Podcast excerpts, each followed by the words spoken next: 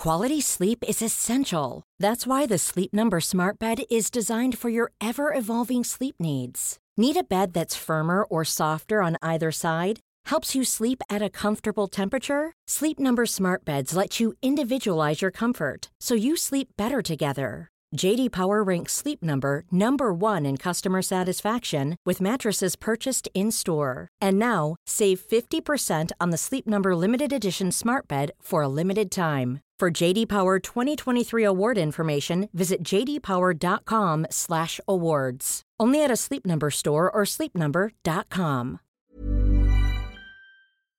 In a sudden flash, it all comes clear. It's a eureka moment, an epiphany. Hi, I'm Marcus Smith, host of the Constant Wonder podcast. The world offers marvel, meaning, and mystery around every single corner. In nature, art, science, culture, history, we talk everything from bees and beetles to obelisks and asteroids. Experience the thrill of transformative encounter. We'll bring more wonder to your day. Listen to Constant Wonder wherever you get your podcasts. Hello, and I can't believe I'm saying this. Welcome to another episode of History Hack specifically the Sharpshooters series uh, with Zach White and myself, Marcus Cribb. This is our official episode two or three, depends where you start counting. Uh, we've already got brought you Wellington after Waterloo and uh, the introduction to the Peninsular War.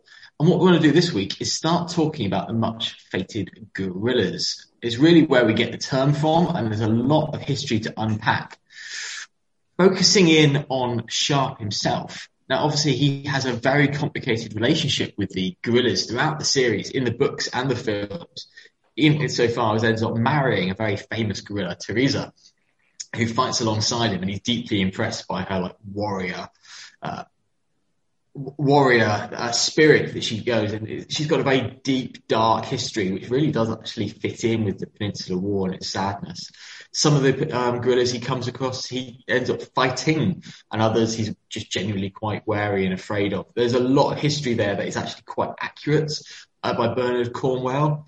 And uh, there's a lot there that's quite dark and relatively depressing, but that's quite fitting for the Peninsular War, wouldn't you say, Zach? Yeah, it definitely is. We should probably help people a little bit in terms of the words and where they come from, first of all.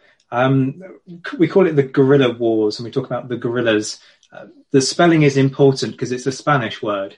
I think the, I mean, my Spanish pronunciation is awful, but I think it's something like a guerrilla, and it literally means little war.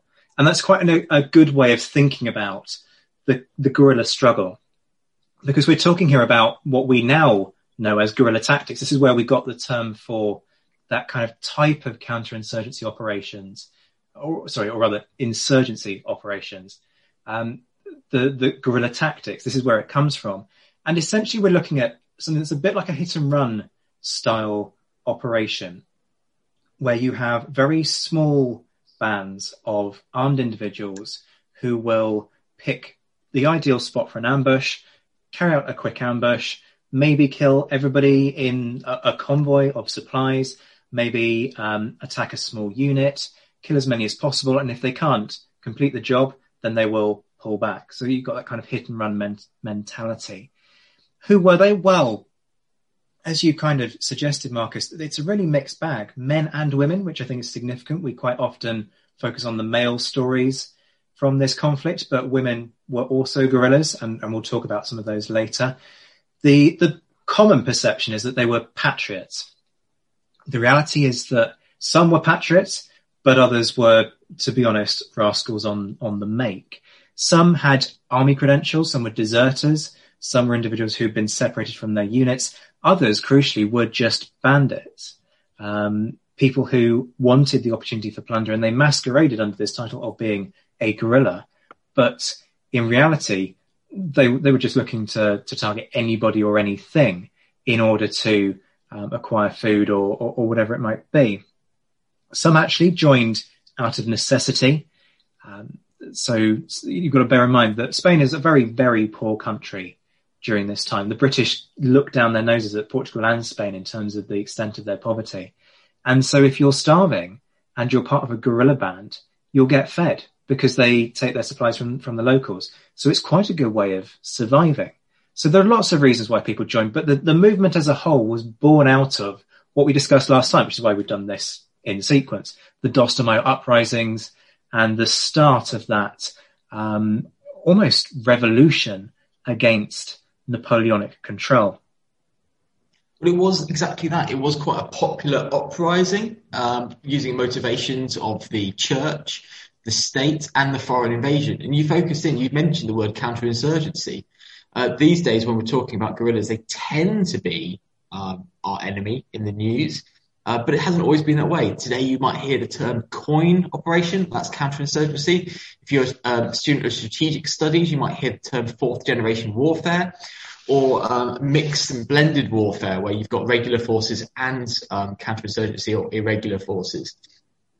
And we think of these all as new terms born out of borderline terrorism. Uh, but this is not a new type of warfare. It can trace its way back to the Roman Empire and um, guerrilla operations against them. But this is where we get the word from, as, as Zach very rightly says, you know, guerrilla, you know, small war. And it's given its turn and it's given a whole new meaning across this near decade of bloodshed. And it's given a lot of imagery. Uh, you just need to look up Goya's uh, images, the horrors of war to kind of get some of the feeling. It's got quite a romantic feeling, not just I'm thinking of Teresa in Sharpe, of um, patriotism, but there's there's a kind of dark undertone of their motivations, but also what they can gain out of it. And uh, some people were pretty much bandits, and they could get a lot of riches from this, robbing from both sides. Some had very little uh, scruples about where they went with this. I want to pick up on something that you said there, actually, Marcus, because we were talking last time about how a certain historian turned around and described the, the guerrillas as terrorists which I think is a really problematic way of thinking about it. But I can understand why, if people weren't familiar with the Peninsular War and, and the whole history, they might make that comparison because, like you say, some of the, the tactics are similar.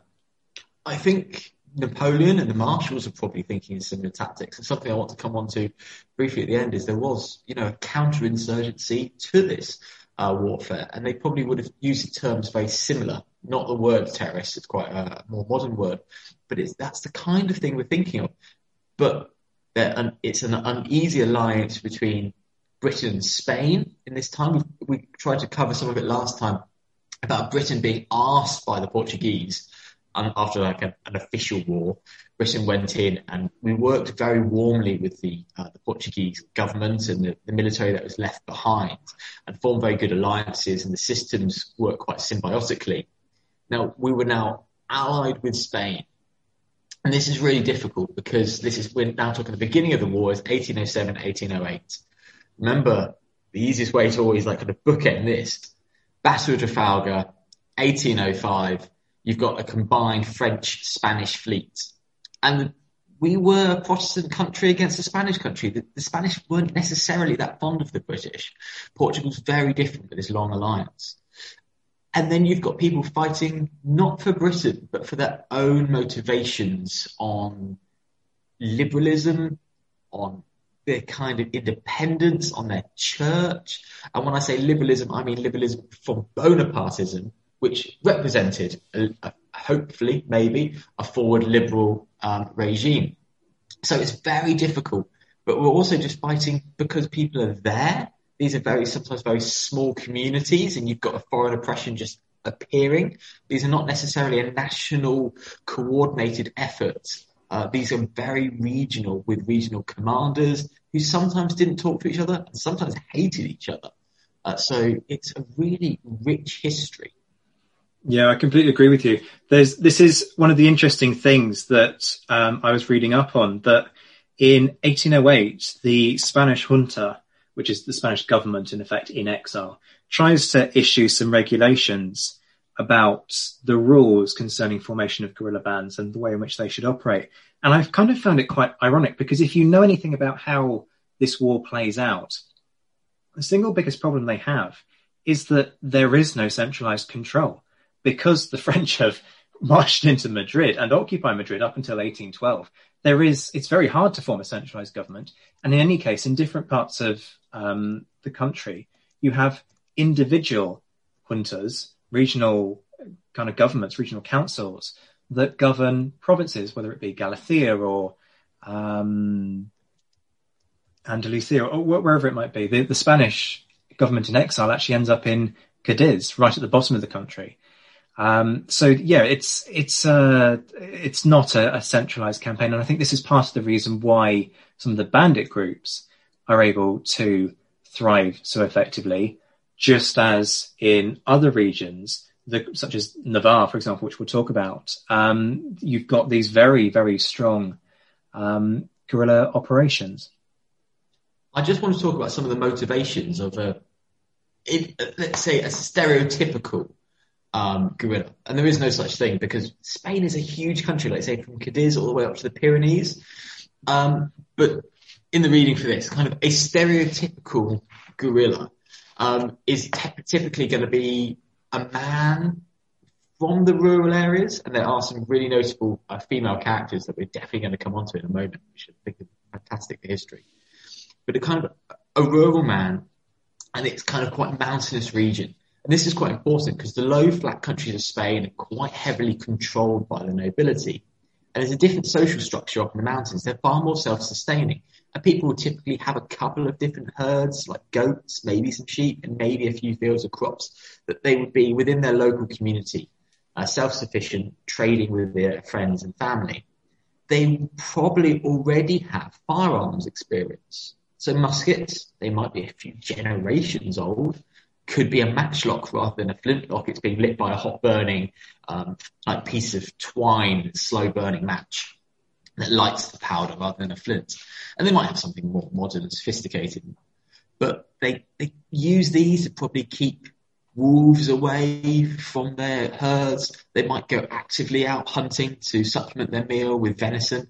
There's actually in this time, there's even in the Pyrenees some uh, bears so they could go hunting for pelts, or maybe they'll be slightly on the dark side of the law already and being, especially up in the Pyrenees regions, and be engaging in smuggling across the border, bypassing the roads and going straight over the mountain peaks. And they'll probably carry, carry a firearm in case they see French gendarmerie and they'll want to be wearing them off, basically, maybe fighting, but definitely um, having a weapon and looking aggressive.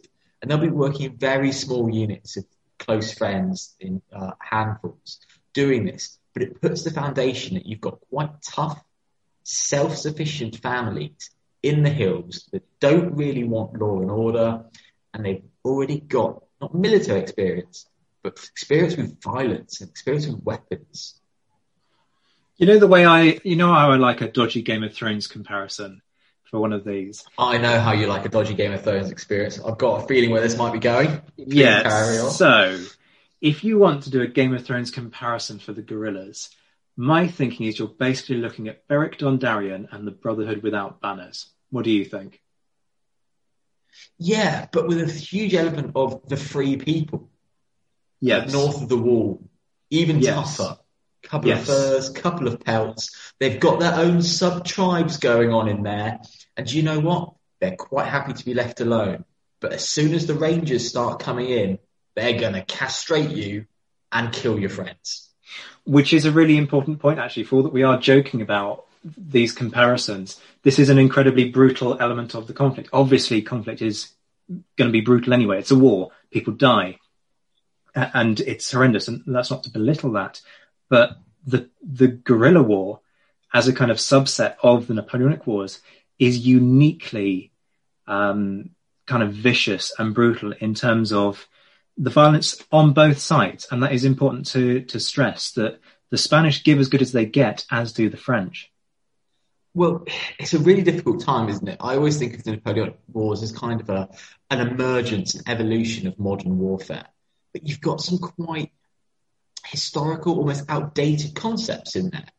So you will have battles that will be lined up, Waterloo especially, and they wait for the ground to dry. There's not a lot of fighting until, not a set time, but until both sides want to start fighting. You've also got issues with things like parole, where officers will give their word of honour that they're not going to escape. And these days you'd put everybody in what's called CPERs, prisoners of war camps, as it came in the Second World War kind of era. But you didn't do that to officers. They gave their word. They were going to behave honourably. Spies were still treated as spies because they didn't wear uniforms, but Wellington had his exploring officers who wore uniforms. So therefore, if you captured them, you had to treat them like an officer and a gentleman and treat them very honourably. There were unspoken rules of war, such as in sieges, that you should surrender when the wall is breached, otherwise horrors may pursue. And there's some really uh, old-fashioned elements within there that go out the window with the guerrillas because they're not part of the armed forces. Yeah, I think this is you're quite right. This is one of the reasons that there's a difference because the the Peninsular War as a whole, and particularly in the, the way that it's often studied in terms of the big battles, the, the armies, and so on, is a war based around the principles of the really the 18th century, not really the 19th century, um, more kind of ancien regime, although obviously Napoleon comes in and kind of sweeps away a lot of those principles.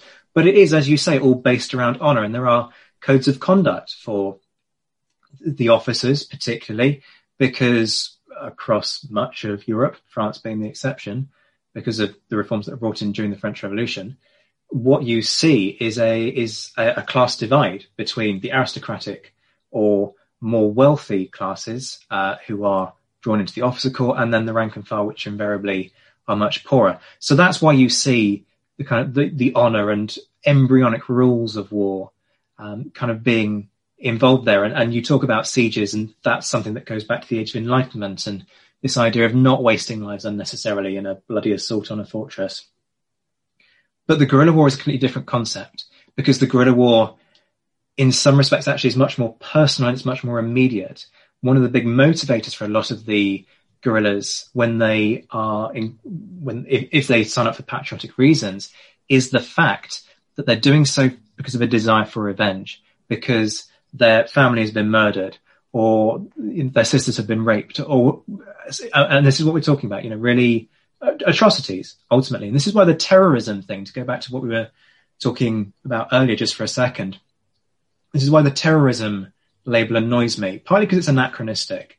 Uh, if you bother to go on the Crown Prosecution Service website, you'll see that it's basically described as um, uh, an attempt to um, influence uh, a government or an international body or intimidate the public due to a desire to kind of advance a political, religious, racial, or ideological agenda.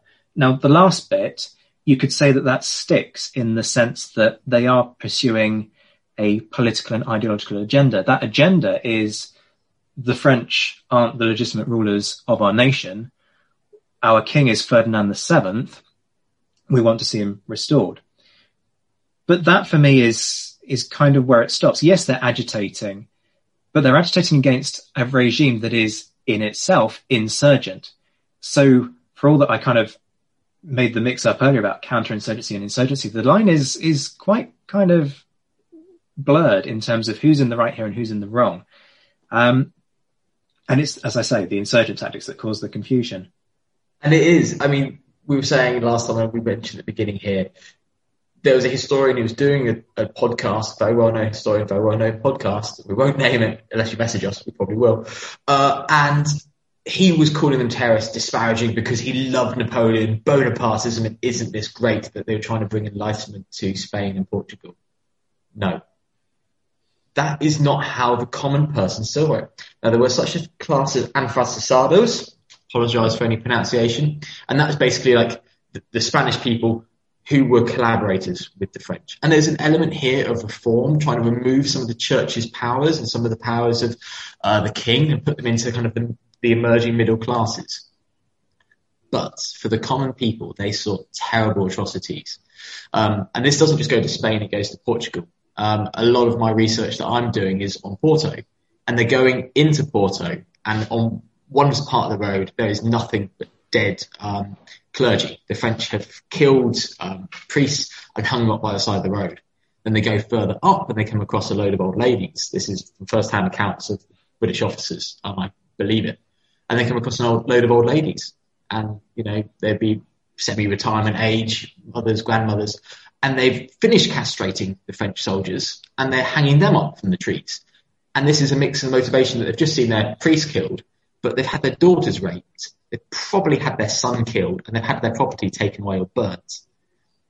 And you're going, the motivation here if you or your daughter has been raped, your property's been killed, and your son's just, you know, being killed in front of your eyes. And these are ordinary people who have no hand in violence, no desire to have this, and it's been thrust upon them. It's desperate. It's desperate and it's brutal and it's horrible, which brings us on to quite a, a difficult way to memorize and memorialize the guerrillas and, you know, the heroes and villains of this. Yeah, you're absolutely right. I mean, this comes back to a, an age-old question, really, doesn't it? About you know one man's freedom fighter being another man's terrorist, and and how do you draw those distinctions? And, and you're quite right. It is brutal. The one that always sticks in my mind is it's related by Edward Costello, actually, who was, for folks who don't know, a rifleman. He, he was in the 95th Rifles, left a, a very well-known set of memoirs, and he talks about how he's in Madrid in the summer of 1812 and he takes a liking to one of the local girls. One day, this guy pitches up, and I think I've got this right, and he's the brother of the girl that he likes. And he's got a necklace around his neck. And this necklace consists of a piece of string through which are threaded human ears. And this, this guy is a, one of the local guerrillas, and he takes great pride in telling Costello that these ears have been taken off of the heads of Frenchmen that he's killed. So th- there is this kind of really grisly element, and as you say, the mutilation is is a key part of the, the revenge that these people enact. Well, linking it into our Sharpe element, that is going to be very shocking for a soldier. So a soldier is a professional. He might have joined for various reasons. Normally in this era, desperation, poverty, tiny hint of patriotism and adventure, but really it's the desperation and the chance to earn some money maybe even escape the law and get away. Um, but there's there's sets of these rules, and if you're captured, yes, you're probably going to have to march a very long way with very little food, possibly prison ships. The French we put on huge um, stinking ships in Portsmouth Harbour, famously, and and the treatment's not nice. But there's rules that you will get some food, you'll get some shelter, and eventually you'll get okay treatment. You're not going to be beaten, and you're not going to be mutilated. So the idea that if you were captured by a guerrilla is going to be very shocking that you're thinking that they've thrown those rules out. And it's going to be worrying to people like Rifleman Ned Costello, thinking very famous accounts of Benjamin Harris. And there's quite a few quite good uh, first-hand accounts of the 95th Rifles. It's one of the reasons that Bernard Cornwell chose them as an individual regiment. They've got some really good first-hand accounts that we can draw upon. And I strongly recommend people to pick up um, Ned Costello and uh, Benjamin Harris because they're really um, accessible. They're out there. And they're really fun reads. But it's going to be worrying because you're worrying that the enemy might throw the rules out for you, and that's one thing. But for the French, it became real fear.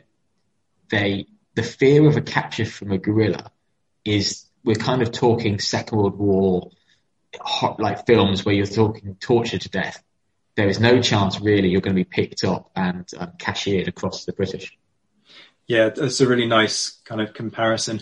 One of the, because I, when I was researching a little bit for the Second World War years ago now, I remember reading about how the Germans preferred to be captured by the by British troops um, in Normandy rather than the Polish free free free Polish um, units that were serving in the region because they knew what would happen to them if they ended up in the hands of the Polish units, uh, which is essentially they would just disappear. Um, no, they'd never make their way to a, a, prison camp because they'd be killed along the line of the march. Um, and one that really um, sticks in my mind is this guy who's actually captured by uh, some Brits, German who's captured by some Brits, and he, the Poles uh, turn up and they go, yeah, we'll we'll take him, we'll we'll take him back to um, the, the the depot behind the lines, and the guy's pleading with them not to let the Polish troops take him because he knows exactly what's happened. And the Brits actually just go, you know what? We don't want to have a fight about this. Here, you take this German. You deal with him. Yeah, there's actually a very um, good comparison with that one, Zach. So uh, I think it was in Scovell, uh, who's a codebreaker, British uh, intelligence officer in the peninsula. He's sent off to talk to a captured um, cavalry officer. So the cavalry use quite a lot to relay messages. So this is the French cavalry officer if he was captured by the British, you know, he'd be having an okay lifestyle. He'd be allowed to roam around the nearby town with the promise, do not escape. If you escape, then we will, we will basically put you as a prisoner. So get, they always get benefit of the doubt. He's with the guerrillas and he's not telling them much information. He's been beaten up. He's missing some teeth. He's bleeding. British officer comes in. He starts to talk to him, officer to officer. But his passing comment is, you won't see me again. And he's going, oh, you're going to escape? And he's like, no, I'm going to be killed. Like this is, this is my fate now. And he, he inquired, I think it was quite a senior officer, uh, I forget the exact rank, but let's talk major or higher.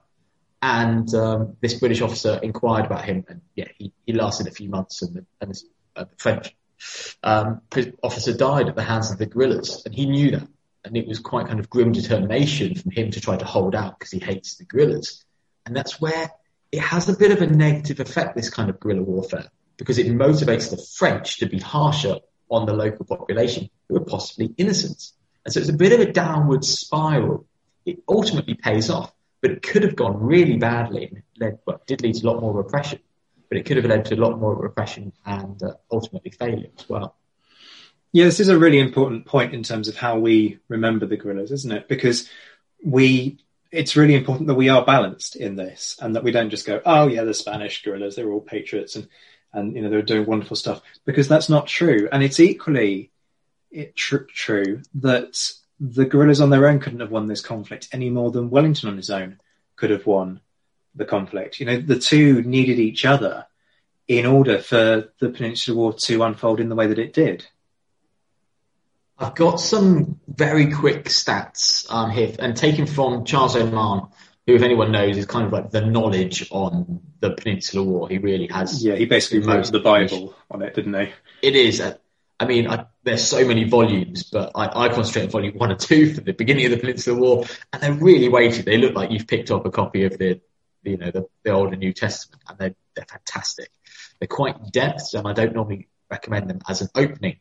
Uh, but anyway, statistics of the casualties of the French and their allies. Remember, they've got Spanish uh, in there, they've got Swiss in there, they've got Polish in there, and quite a few German nations. Um, but the French army, rough estimates, is that they lost 45,000 men to battle. Okay, 45,000 men to battle. 76,650 to the guerrilla activities. So almost double were killed by guerrillas as in, in an open battle with the British or the Spanish. And then actually 118,000 for sickness, accidents, desertion, losses, and probably a few of those could be taken by the Spanish because if people going wandering off with one or two, they are going to be picked off by guerrillas or even opportunistic Spanish and Portuguese peasants. If they see a Frenchman lost, they're more likely, this is going back to my you know, the old ladies I see near Porto, if they see um, two Frenchmen who ran away because they no longer want to be a conscript in Napoleon's army, remember, a lot of these men are conscripts. This is fighting because they're forced to, not out patriotism, which is something about the cult Napoleon today kind of brushes over. But they see these men, they are not going to be going, look, you want to be going north they're more likely this little old lady is going to sneak up behind him and cut his throat when he's um, going to the toilet or something. He's not, not looking in the other direction. So it's there's a lot of casualties there. So almost double the number of casualties from guerrilla activity as they were from battle, which is not how you think of a war. We think of a war being two sides stand together at this area, red coats, blue coats, and they fire cannons and muskets at each other until they run away. And there's so much more going on in the daily activity. And it's that away from the battlefield element that the guerrillas have the most impact. Now, one of the other areas that they work in, not just wearing down the huge number of French numbers, is to help bring the British, Spanish, and Portuguese army to the battlefield by using intelligence. They have the local knowledge, and they're not always part of the Spanish army. Yeah, I mean, there are three ways that I would characterize what the guerrillas did. As you've covered already, one of those is attrition. Um, the, the, second is intelligence, and the, the, intelligence is absolutely vital, and it's incredible the the scale of the success in terms of the intelligence gathering side of things because of this practice of the guerrillas of launching these ambushes on small forces. It made communication between other the different French armies in Spain really difficult. You've got to bear in mind that there isn't a centralized command system in Spain. This is one of the issues that the French face all the way through the conflict. They don't have a centralized system of control. Yes, Napoleon installs his brother Joseph as the King of Spain, but Joseph is not a military leader by any means. He hasn't got the, the skill set. He hasn't actually got the gravitas, in my opinion, to make these, these different, quite arrogant marshals of France in some instances work together. The, the individuals are kind of acting like mini overlords within their own provinces that they yes. command.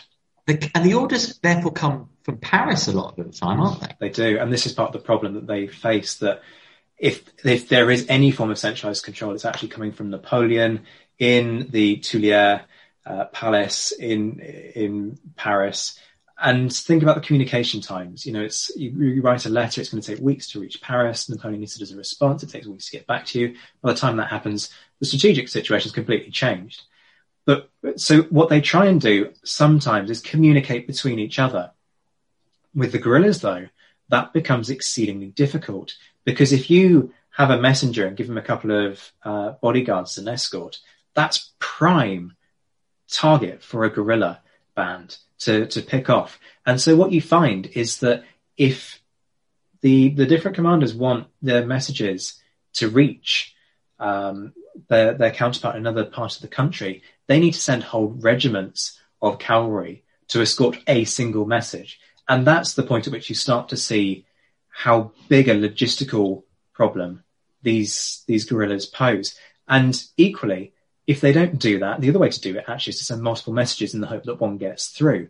But quite often what you see is that they'll send five or six different versions of the same message and all of them will get picked up by the guerrillas. And what do they do? They pass it to these intelligence gathering officers that you were talking about. And that finds that finds its way to Wellington's desk. And so he's able to work out what the French are planning to do and therefore put his own plans together accordingly in order to kind of hoodwink them. So it's it's an incredibly effective system. It really is. I mean, I, I, I do compare the Second World War to Napoleonic Wars, and I'm not directly comparing Bonapartism to Nazism, though I'm not a fan of Bonapartism, and I make that very blatant. They are very different ideologies.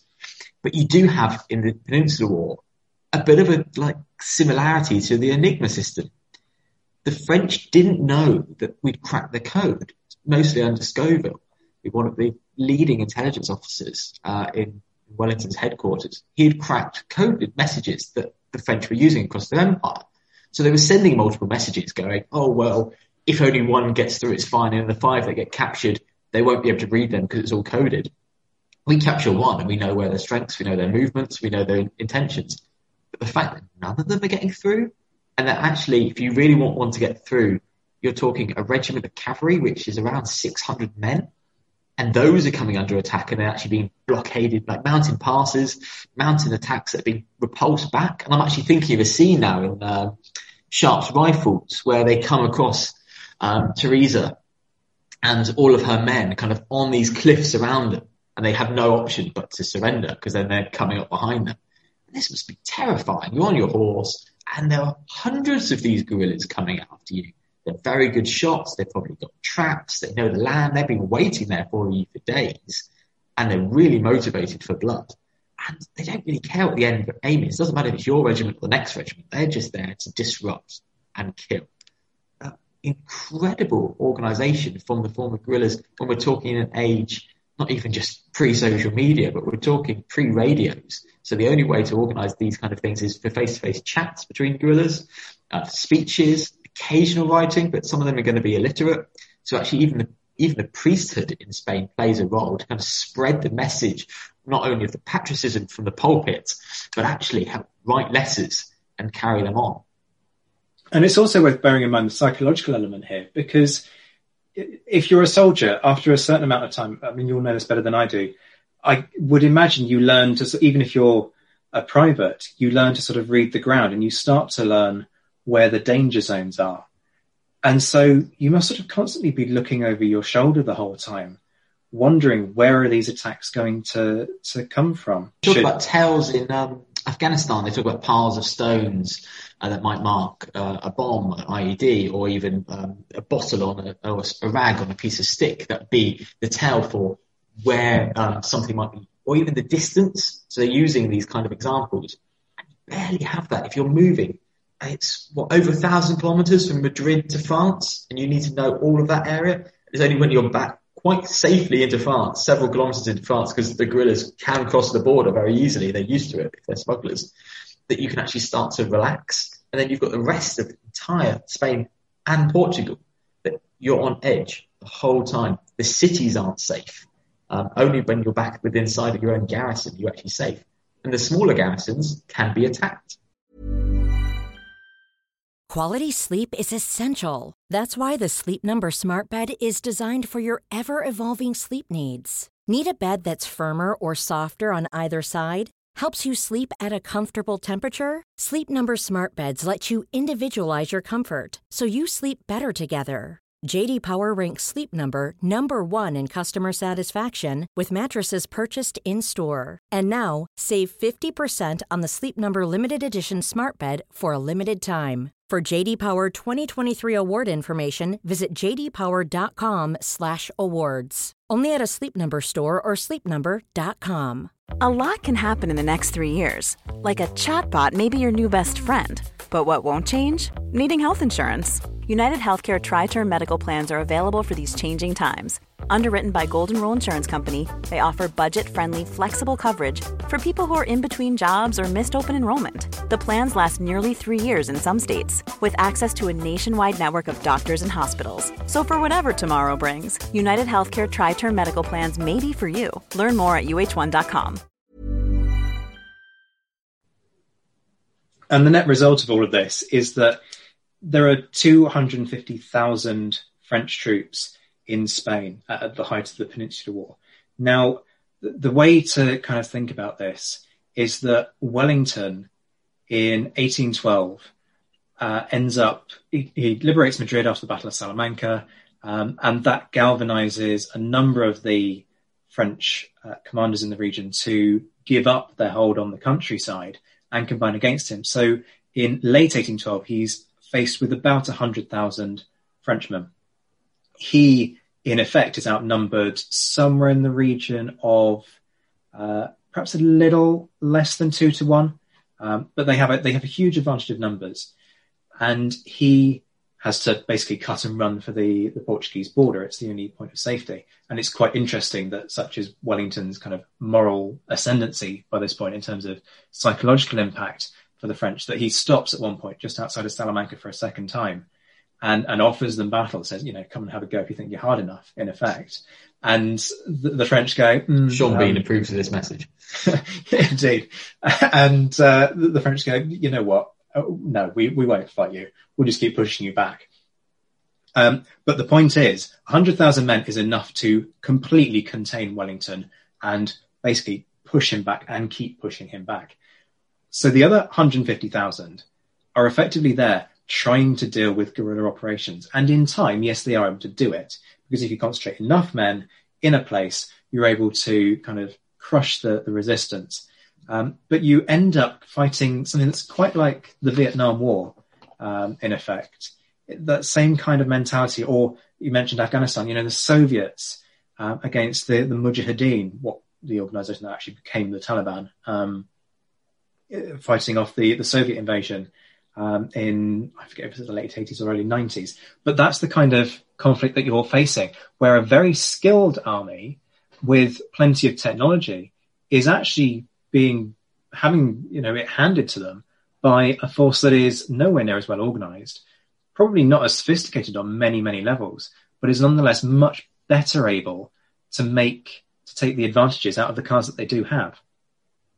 Yeah, very good analogies. Annoyingly, uh, better than Game of Thrones, I'm afraid. Uh, but Mujahideen and uh, and Vietnam, and what those two have kind of got in common is that the, the opposition doesn't respect them.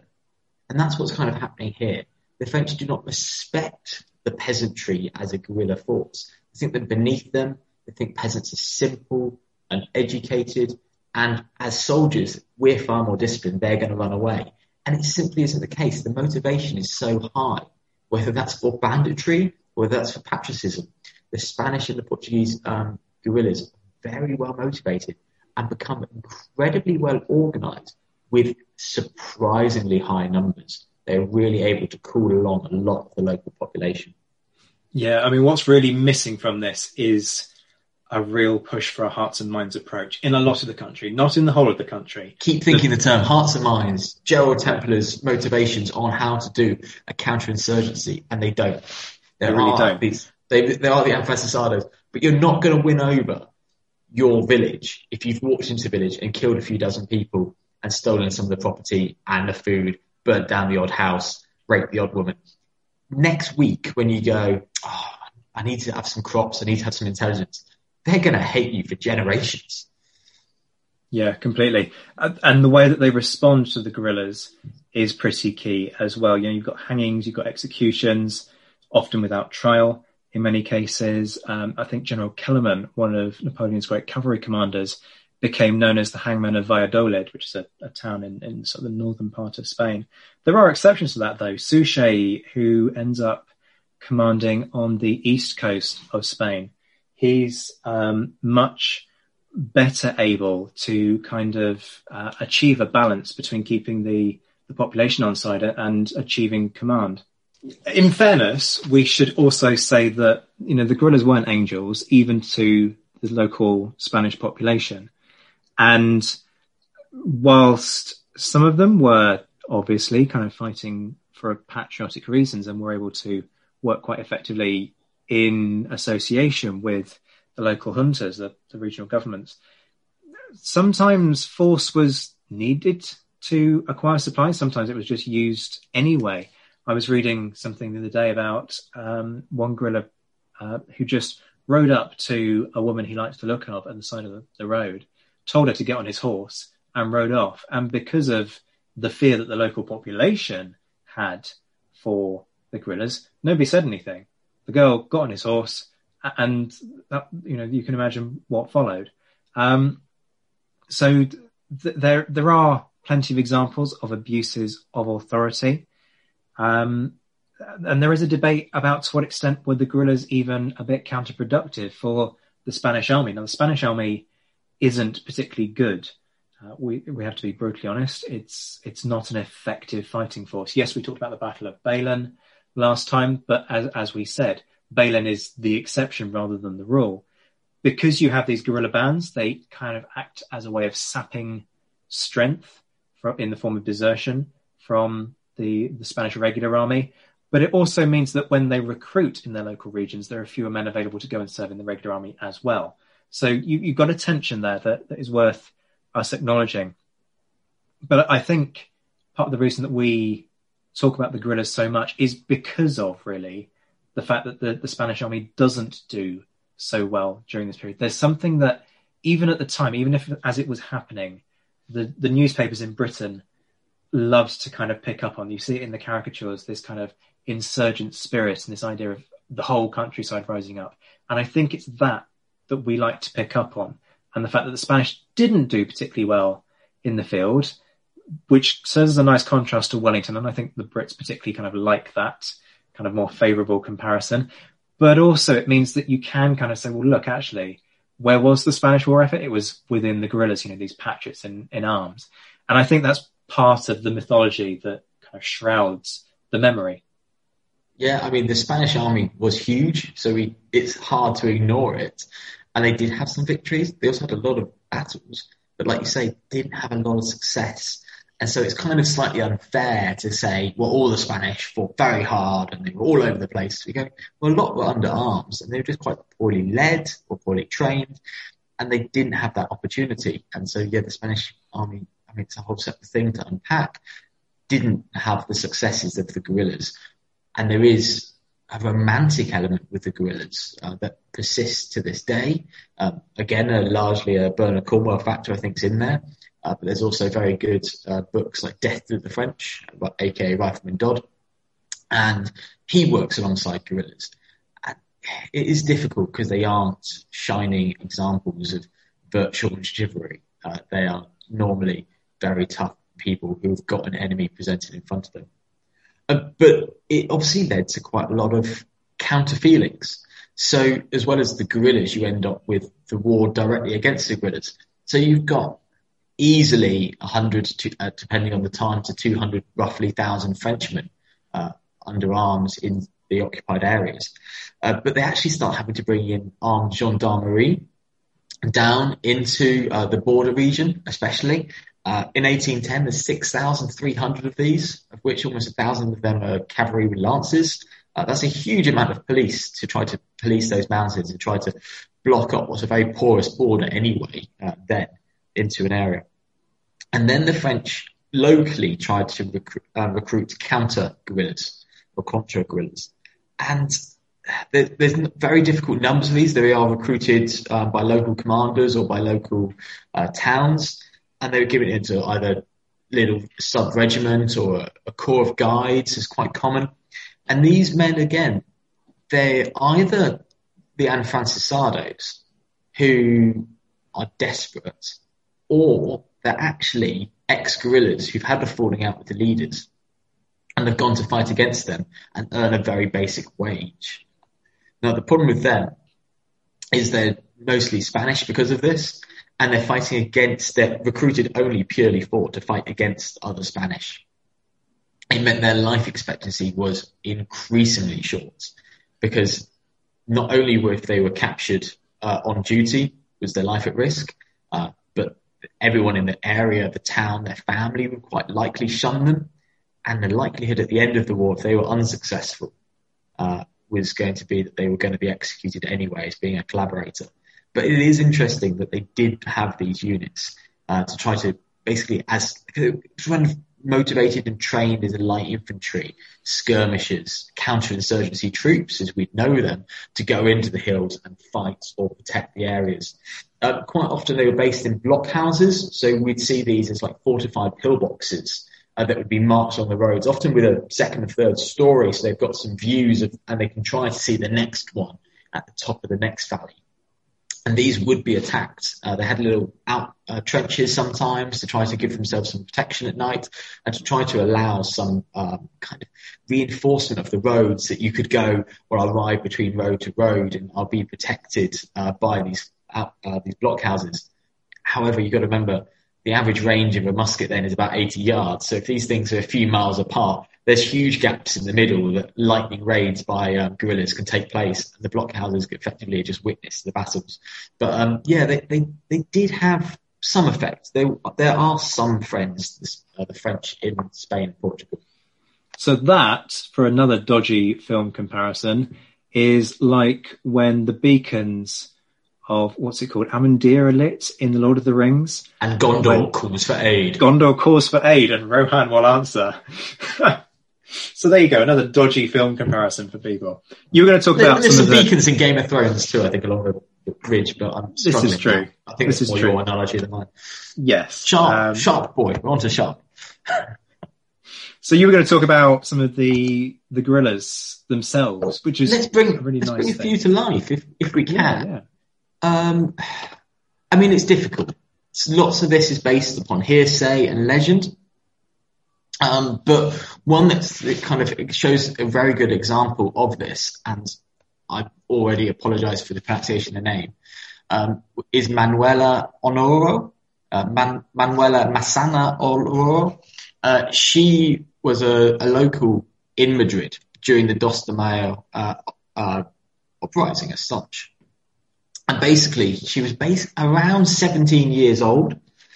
And uh, during the beginning of the uprising, just before it actually, the, the legend goes that she was on her way uh, back home and a handful of French soldiers tried to grope her and potentially rape her. And she actually pulls out a pair of scissors uh, from her bag and, uh, and fights them off. There's also a bit of a legend that before that, she had actually been involved in the fighting. Uh, but during uh, this, her fighting them off with a weapon, she is then arrested and the French actually execute her. Now she was known already for her like kind of charming, very popular uh, personality, and they recorded her as one of kind of the, the patriots of the war. And it motivated a lot of people in the outlying areas around Madrid that they'd executed a 17 year old for kind of fighting off the, the French who were trying to attack her. And it, though she wasn't strictly a guerrilla, it's one of these beginning of the war martyrs. And you're seeing the brutality of the French there. So yeah, Manuela's being the first one on my list. That's really scary. I used to be a teacher. I've taught 17 year old kids. And just the thought that you would, yeah, that, that's, mm. this It's- is, it, this is my problem with, yeah, the Peninsula War. And, Yeah, um, the French, the French behaviours there. this is why we take issue with the whole Vive l'Empereur crowd. So that's, uh, a I really, can't even pronounce that without choking. yeah, yeah, you, you bring up a little bit of sick, don't you? Um, so she's an example of one of the female guerrillas. Inevitably, a lot of the guerrillas were blokes. One of the most famous was Don Julian Sanchez. Um, he was based in the Leon province, which is kind of in the northeastern part of Spain around the Spanish Portuguese border. And he initially was in a group called the Voluntarios de Ciudad Rodrigo. That was an attempt at a Spanish accent. Um, it was like it. appalling. Um, now he, um, he, he was an ensign in that group initially. So it's a group of volunteers formed for the defense of the Ciudad Rodrigo region. But he decided in the end to form his own partida, his own band of guerrillas, uh, partly because his family were murdered. So again, you can start to see the motivations for some of those fighting. And he ended up, the reason that we know so much about him is that he ended up working very closely with the British from 1811 when they move into that region on the Spanish Portuguese border. Uh, and by 1812, he's got a band of something like 2,000 men, including artillery, and works sometimes actually directly alongside the the British, sort of drafted into the British Army. But these are these are guerrillas; they're not trained troops, and so they don't form part of kind of the rank and file of the line, if you will. There's no way that they'd be used in a pitched battle, but they're used as part of this kind of intelligence gathering operation, particularly by Wellington, in order to kind of put those feelers out and see what's happening in the the heart of Spain. I've got uh, another one I was going to uh, pick up on. So there's another one of these kind of legendary figures, uh, Maria Martina Ilogoria. Now she's very interesting because she actually takes part in the main fighting. Uh, first we really know much about her is her whole family were captured by the French for fighting uh, as guerrillas. And they found uh, Martina in men's clothes, uh, actually, and after short interrogation, that she was part of a guerrilla band belonging to El Manco. So we get a really good, we we get really good names early on for the uh, guerrilla leaders. Uh, she actually gets away, and the year later, it's recorded that she's leading her own force of 50 men. So she is a female woman uh, out there leading uh, men in in fighting, in battle, uh, in probably some atrocities. Not going to lie, it's not going to be all nice. Uh, she's able to continue uh, leading on and becomes a bit of an area commander. Uh, she's captured again, and her men are executed by firing squad, but she's spared, which kind of continues her legend actually that she keeps getting captured and keeps on the fighting. Uh, she gets married and survives the war, and actually, in a bit of a thing that we're going to touch on in a moment, uh, she becomes a bandit. Uh, however, she's acquitted, and uh, Ferdinand VII of Spain actually uh, personally gives her an honorary title of a captain in the army. There's a, quite a few legends around her about that she kind of disguised her sex and she carried on fighting and all sorts of uh, different examples, but they seem to be uh, embellished by her descendants. It actually turns out, I think, better, more more Teresa-esque, more 21st century, that she was just wearing men's clothes because they were comfortable. She was wearing um, trousers rather than skirts, and she was fighting. And she wasn't the only woman to be doing this. There are other women in her band and in other bands actually fighting side by side um, in mixed in units. Especially in my mind, not only Teresa, I've got the Kurdish fighters in kind of recent conflicts up there. Women who are very proficient uh, and standing uh, shoulder to shoulder in very desperate circumstances, which is what made me think of uh, the Kurdish. uh, ladies who are very famous for their determination. But she um, she survives and she she lives out the war. And uh, yeah, there's, there's quite a few place names named after her. Uh, so that's Martina. Probably the most fam- famous is Francisco Espoz y Mina, uh, who was uncle of the brilliantly named El Estudiante. That was Xavier Mina, nice. who was called El Estudiante, that's Spanish for the student. Uh, he was based in Navarre, so a region we were talking about earlier. He was a peasant, so you know, not somebody highborn by any means. Worked on the family farm, and he rallied Xavier's band when Xavier was captured by the French. By 1810, he had about 3,000 men under his command, so already a, a large band, and became nicknamed the King of Navarre, which shows the extent of the control that he was able to kind of exercise over that region on the, the Pyrenees. By the end, he claimed, by the end of the peninsula, he claimed to have 13,500 men, had taken part in 143 battles, had lost 5,000 men, but claimed to have killed 26,000 Frenchmen and taken 14,000 prisoner. Now he's claiming those figures himself, so we can take those with a massive pinch of salt. But even so, it gives you an idea of the scale of the force that he had under his command.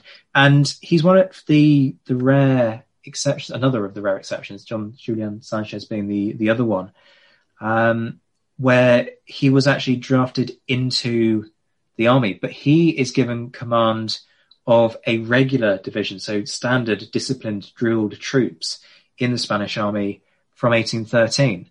And I believe I'm right in saying serves alongside Wellington, right? Yeah, I mean, a few of them do get divisional commands. I was reading in preparation for this by uh, the end of the uh, Peninsular War that in the north there are eight divisions of Spanish troops. So there's kind of the senior commands. I always try to work my way up. Division is quite a large command. Of those eight divisions, three of them are ex-guerrilla commanders, and they're quite mixed in uh, with regular and guerrilla troops. So they actually do offer a lot of these guerrillas uh, the chance to put on a uniform, learn, drill, and fight, and carry on, and kind of learn the respectable way of warfare. Air inverted commas all over that. Um, but it's interesting that they are then putting in at general level guerrillas who have no military experience. And a lot of these guerrillas actually don't come from a military background. I think it's a bit of a fallacy that we think of them all as deserters or uh, running away from the army to join the guerrillas. A lot of them are just your normal people. At, at last, for the female examples, I've got uh, Augustina de Aragon, and uh, she is also known as the Maid of Zaragoza, uh, one of the most brutal sieges uh, for French on Spanish. And her husband's one of the uh, artillery captains. Uh, manning a large artillery piece in the siege, and they'd put them in streets and fire them at the, the French as they'd come on in large numbers. And you can imagine what the grape shot, the canister could do to people. It could really change the battles. And uh, nearly everybody on his gun crew uh, had been wounded.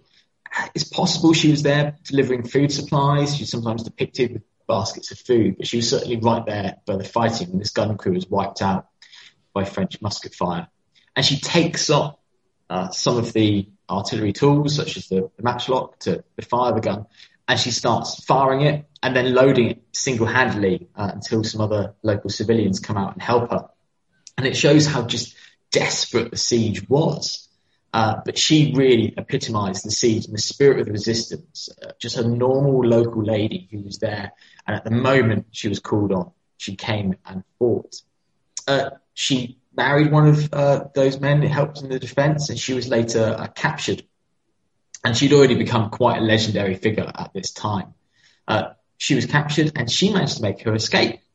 And uh, after she managed to make her escape, apparently a really daring one, there's not many details of it, uh, she helped another rebel leader from the guerrillas organize uh, local low raids and low level raids and attacks harassing the French within the area. And she became known for unorthodox tactics and helping trainings and actually being a bit of a liaison with the uh, British intelligence officers that were coming in. There's a little bit of a legendary figure, which uh, historians such as uh, Nick Lipscomb tried to dispel, but it's always very difficult with these areas if they are true or not. But the local legend kind of goes that she uh, was commissioned into the Spanish army as a captain during the conflict and fought at the Battle of Vittoria. So Nick Lipscomb says it didn't happen. Spanish legend says it did. So we'll probably never quite finish that debate. But she survived the war. Uh, she she married a doctor and uh, she retired back home and she was known to walk around uh, the city wearing her medals until I think she lived to a good old age into her seventies. So there's uh, she's also in a lot of artwork, uh, very stunning uh, paintings normally of her with a gun and firing them and there's uh, a few different pictures and I think statues to her locally as well. So uh, the Maid of Aragon as an artillery officer, I think is a brilliant way to finish on that. So, at a bit of a tangent, if you were to give yourself a guerrilla name, or should we do this for each other? If I was going to give myself a name, I'm sure you were going to give yourself a very flattering guerrilla name, Marcus. But that's not necessarily what the people want to hear. That's not what the people want to hear. I mean, I'm a chino wearing twat, so it'd be, it'd be something like the chap or something a bit, yeah. So you think yeah. it'll be El Chapo? El Chapo is good. See, I'd have gone for El. What would you call me? I'd call you El Tweedo. I don't know what. To see, I don't know. What, I don't know what the Spanish is for tweed, but but let's say that it's tweed. El, El Tweedo. I've got no idea. My Spanish is appalling. Um, as have heard. What would I call myself? I don't know what I'd call myself. I dread to think what you're going to call me. Going on earlier conversations, this was something completely offline. Now Zach said, oh, he wants to learn the piano. You look at Zach. He looks like a pianist.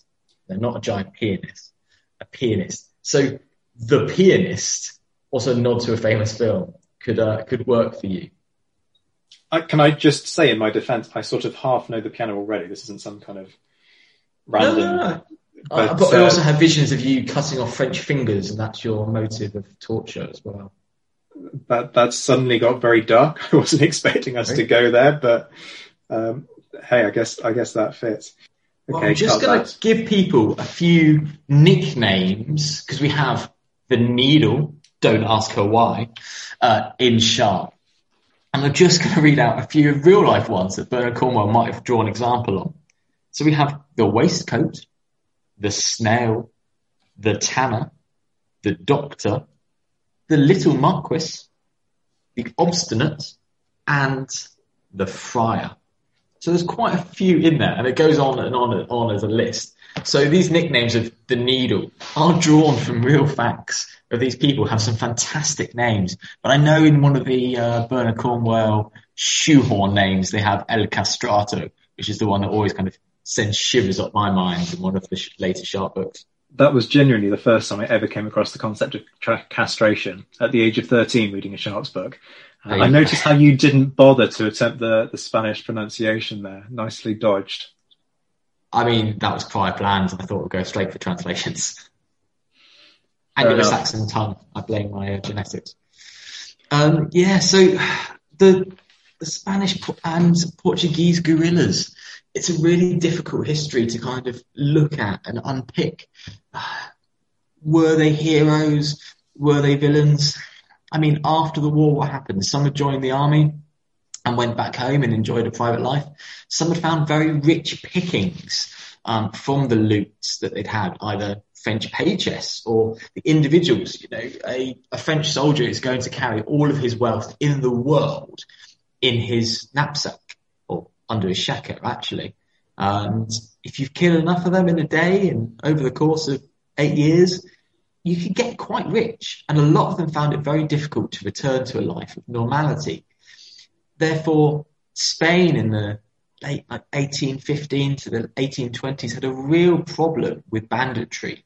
And often these people were what we'd be viewing almost as war heroes. They could never give it up. I'm always thought of as um, privateers that became pirates. You know, the, the intentions could be honourable, but you suddenly find there's a very quick, um, rich scheme and you want to keep it. It's that kind of thing. And it became a real problem for the uh, legitimate Spanish governments after the war of trying to put down these areas. It's where actually today the Spanish uh, police uh, was formed. They, the, the Guardia Civil, uh, they were formed basically as an armed wing to actually put down the banditry and was ultimately successful. But there's quite a few accounts of uh, British and uh, Portuguese tourists, effectively holidaymakers. Remember it's now peace in Europe for the first time in a generation. So the people are traveling Europe and uh, they try to go into Spain and visit and it's thought of as the highwaymen just too rich outside of the city you just couldn't move between cities really. So um, yeah, the, the legend of them as well. What happens there? Yeah, I guess that brings us back kind of full circle, doesn't it, in terms of how do we remember these people? For me, the guerrillas were an integral part of the Peninsular War because the guerrillas couldn't win without the British and Portuguese army and the success that they enjoyed under Wellington, but also vice versa, particularly in terms of providing vital intelligence, um, the attrition, which, as we've discussed, was just phenomenal. But crucially, in tying down men, for me, it's the guerrillas that make Spain Napoleon's Spanish ulcer, bleeding him of men, a quarter of a million men. Just think what he could have done with that if he'd been able to take those men and, and deploy them somewhere else in his his conflicts across Europe. It could have led to a, a very different kind of spin on history. Um, so yeah, an incredible contribution and one that is sadly probably too overlooked. Absolutely too overlooked. Um, too, probably too romanticized uh, when it does get looked at. But as you say, I mean, even if those men had not even gone as far as Moscow and changed the war there, if they'd just been redeployed, you know, our, our friends in the rifles would have had a very different time if they've suddenly got 100,000 more men coming towards them on the field of battle it would have changed the outcome of the local battles, Wellington's victories as well. So they played an incredibly important part in the war, but then also the foundation of Spain as a country afterwards and the legends that they've uh, persisted. So uh, yeah, the uh, Iberian Peninsula guerrillas really important to the conflict. So tell folks what we're doing next time. We're going to do a little special for you. Is that right? We do have a really good special coming up uh, with Waterloo Uncovered. I know. Uh, this is with uh, such nice people as well. This uh, was with Professor Tony Pollard and some of his team from uh, the Waterloo Uncovered charity, which is uh, one that has got a special place in my heart for both reasons. Um, so if you don't know Waterloo Uncovered, I encourage everybody to go and look it up. They're on all the social media and have a very good website.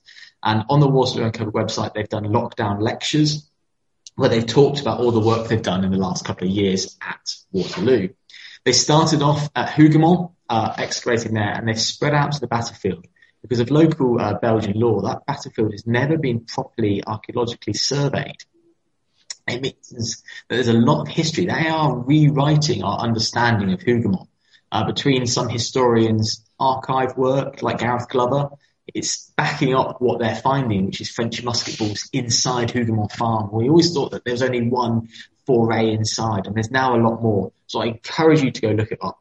The other reason, not only are they doing great archaeological work, is it's a rehabilitation. Started off with soldiers in conflict, and now it's kind of spreading a bit far further. Uh, but it's really important, and they, um, the charity work they're doing is giving people not uh, a trade skill they're helping people just do things. You've got triple amputees from recent conflicts such as Afghanistan who are going out there as metal detectors. They have people who with um, who suffering with post-traumatic stress disorder who are doing uh, logging work from the finds and finding therapy. Uh, and I think it's really important that we look at this. I mean, myself as a reservist, I find it quite poignant, but actually with my historian hat on, there's a lot of mental health issues that are kind of touched upon very briefly in the Peninsular War, which are not looked at the same way. Whether you want to call it shell shock, combat stress, PTSD, it's really important that kind of a nod to history that we look after the soldiers and the wounded today, or even just the survivors of these conflicts. And it's giving them a skill, it's giving them therapy, and it's helping the history unravel in front of us so we can read it better.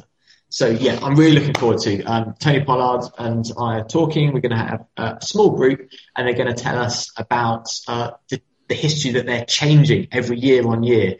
Uh, 2020, they weren't able to go dig because of the global pandemic, but they've done it for the last few years and fingers crossed they're able to uh, return very soon.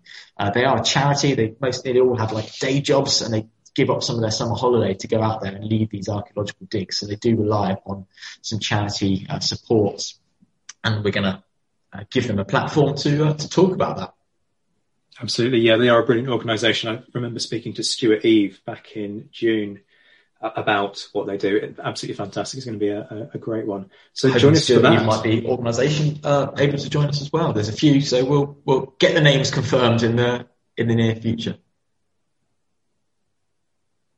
Yeah, so join us next time for a special on sharpshooters with Waterloo Uncovered, and then we will return next month uh, for next in the series, which we'll announce uh, on that episode. So we'll come to you, Waterloo Uncovered, uh, coming to you very soon. Thank you, everyone, and uh, stay sharp. Stay sharp. Even when we're on a budget, we still deserve nice things. Quince is a place to scoop up stunning high end goods for 50 to 80% less than similar brands. They have buttery soft cashmere sweaters starting at $50 luxurious Italian leather bags, and so much more. Plus, Quince only works with factories that use safe, ethical, and responsible manufacturing. Get the high-end goods you'll love without the high price tag with Quince. Go to quince.com/style for free shipping and 365-day returns.